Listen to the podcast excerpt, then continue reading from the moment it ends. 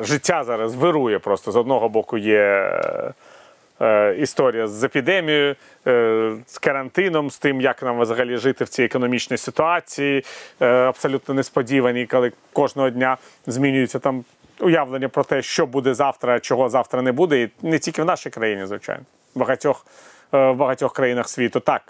Е, Теж виглядає ситуація, що люди тільки цими новинами обмінюються. А що ми після карантину, а може не буде після, або ж знову буде там друга хвиля епідемії, що ми будемо робити. І це така, знаєте, загальносвітова симфонія. Але з іншого боку, у нас є, бачите, і така і політика, і ДБР в музеях, і, і Байден в Печерському суді. А Можна просто здуріти. Є дзвінок, будь ласка. Добрий вечір. Добрий вечір. Михайло Запоріжжя. Вітаю, пане Михайло. Дмитро Кулеба, міністр закордонних справ, зробив заяву. Я цитую: у міністерстві закордонних справ запустили раду експортерів та інвесторів. Е, Мета цього органу спрощення е, торгівлі та інвестицій між націями. І Африка буде в центрі уваги цієї ради. Так от я ніколи не чув, щоб нації проводили якісь інвестиції, торгівлю проводили, а тим більше, що Африка проводить якісь інве- інвестиції кудись вкладає. Я знаю, що в Африку вкладають інвестиції, наприклад, Китай. Але після провалу інвестиційної няні, це Зеленський признав на своїй прес- прес-конференції, від якої він не відмовився. То от у мене виникає оце запитання, що про ці інвестиції нації. Це що, скажіть, будь ласка, це ліквідація Міністерства закордонних справ, Ну. і чи не тому Пристайка звільнили з роботи, що у нього було відчуття совісті, гідності, і це був професійний дипломат. І хто буде займатися тепер реальними Пане- справами Міністерства закордонних справ? Якщо порівнювати пана Кулєбу і пана Пристайка, їхня е, професійність на одному е, професійному рівні. Я не бачу необхідності. Коли пан е, е, Пристайка був міністром закордонних справ, пан Кулєба був віце-прем'єром з європейської інтеграції. Тепер пан Пристайка віце-прем'єр з європейської інтеграції, а пан Кулєба міністр закордонних справ. Я не бачу е, необхідності зараз переводити такі порівняння. Щодо цієї ради, це треба, звичайно, запитувати у міністра закордонних справ, а не в мене.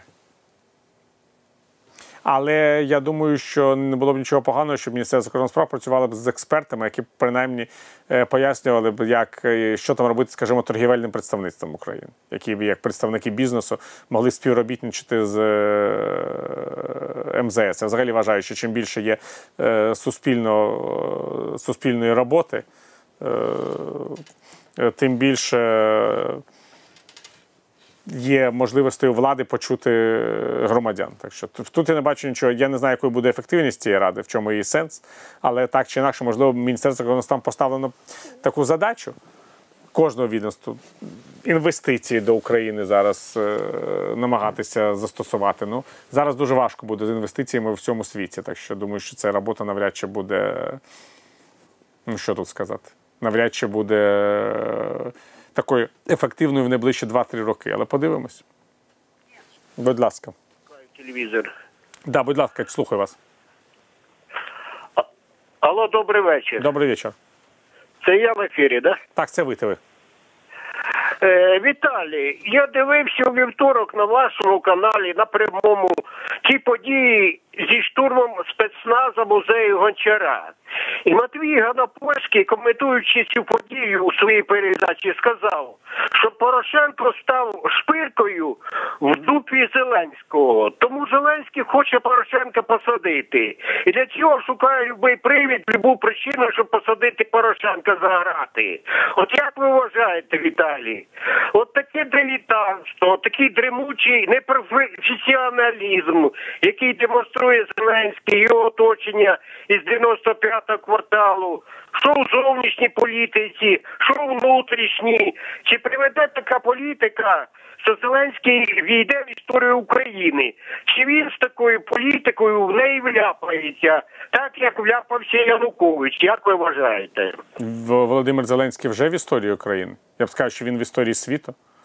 Володимир Зеленський це перший телевізійний комік, який відразу з е, телевізійного коміку став президентом великої європейської держави. Такого не було в історії людства. Були певні історії, коли там люди ставали римськими чи візантійськими імператорами, але вони не були акторами. Вони потім ставали, скажімо, хотіли стати акторами вже коли були імператорами, як імператор Нірон. Але щоб актор так відразу без політичної кар'єри став е, президентом країни, це історична подія. Україна зараз, звичайно, вона буде в історії, коли будуть розглядати, як нові інформаційні технології діяли на голови людей, то звичайно українці будуть серед е, народів, навіть які увійдуть в історію. Це дуже цікавий експеримент. Дуже. Я б сказав, і я думаю, що для нас, для мене, скажімо, як для журналіста, неймовірно цікаво бути свідком цього експерименту. Знаєте, відкриває щось нове в країні, в людях, в світі. Навіть ніколи не думав, що можна до такого дожити. А тепер от бачимо, що можна, і можна на це все дивитися, можна навіть бути в цьому процесі. Ну, Я не хочу сказати, що я дуже такий втішений цим процесом як громадянин. Але як журналіст, знаєте, як лікар ніколи не буде, немає, не може бути втішений, коли бачить якусь небезпечну хворобу у хворого. Але за цією хворобою дуже цікаво спостерігати, як там ви хворі, що у вас температурою, що у вас там е, на тілі. О, таке, а тепер таке. Зараз сфотографуємо, передамо іншим колегам, будемо вивчати. Але хворого жалко. Мені теж. Є ще у нас. Наступні. Наступний дзвінок. Да, Вітаю. Чекаємо, чекаємо.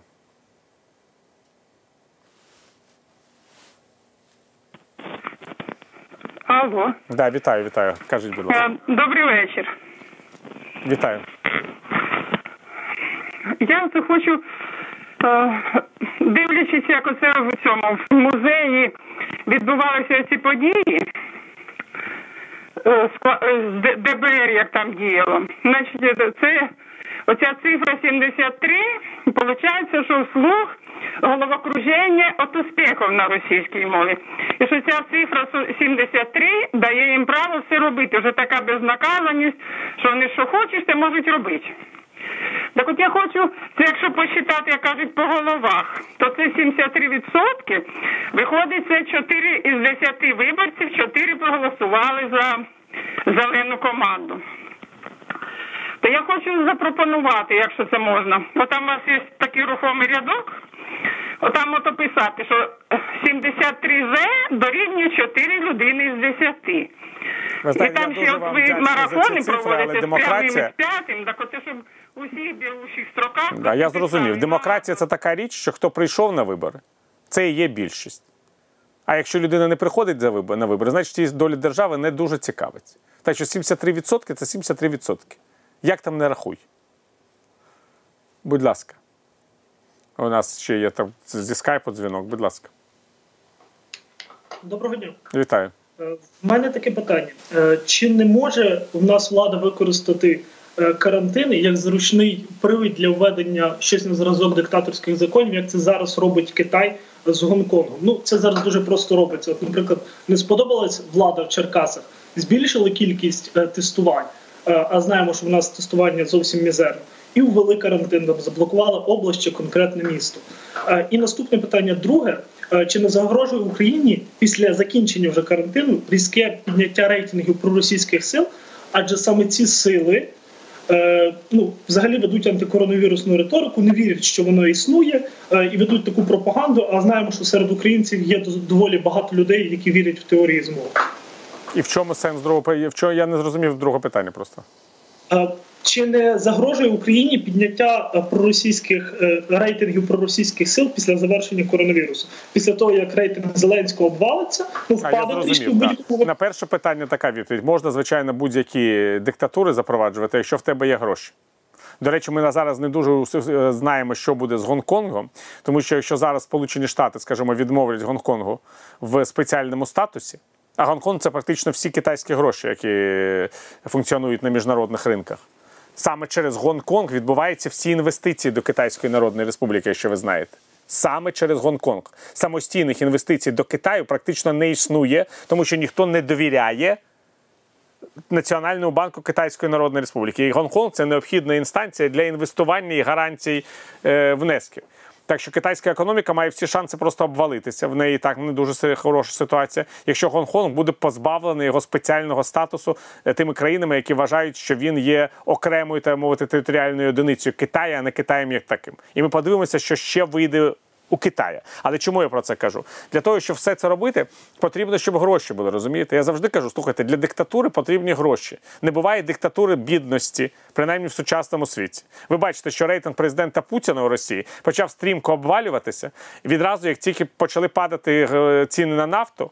Відразу як почала падати російська економіка, і виявилося, що навіть російська диктатура вона може триматися тільки на е, багнетах, а не на популярності Путіна, коли немає грошей. І те невідомо ще скільки вона притримується в такому вигляді. І найголовніше, вони ж платять величезні гроші силовикам, яких і у нас немає таких грошей, щоб навіть силовикам сплачувати, щоб вони були опорою режиму.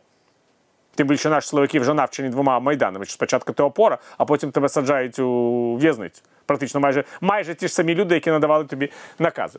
Так що це я абсолютно спокійно ставлюся до цього, тому що я взагалі вважаю, що диктатура без грошей неможлива можливий крах влади, яка намагається становити диктаторський режим в умовах, коли в неї немає грошей. Це можливо. Так що тут не не, не треба перебільшувати можливості тих, хто сьогодні, умовно кажучи, керує державою. Тому що якщо б у нас було якесь нафтове родовище, а ціна на нафту була 120 е, е, доларів за барель, я вам ще рік тому сказав, що Зеленський буде диктатором України. А немає нафти на ща, на українське щастя, немає ціни на нафти на українське щастя. Нічого немає. Взагалі нічого немає. Навіть ціна на метал обвалилася. І це буде тільки початок втрат. Почекайте.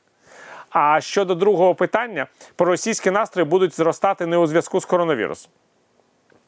Вони будуть зростати тому, що величезна кількість проросійського електората голосувала за Володимира Зеленського, сподіваючись, що він зможе встановити такі стосунки з президентом Росії Володимиром Путіним, на які розраховували ці виборці.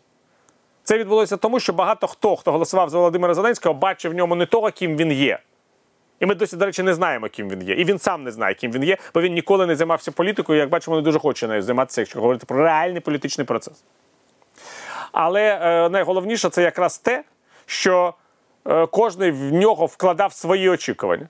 Були якісь люди, які вважали, що він буде боротися з корупцією, були якісь люди, вважали, що він домовиться з Росією, були якісь люди, вважали, що він навпаки допоможе українській армії без барих отримувати перемоги на фронті. Всі ці люди зараз розчаровані.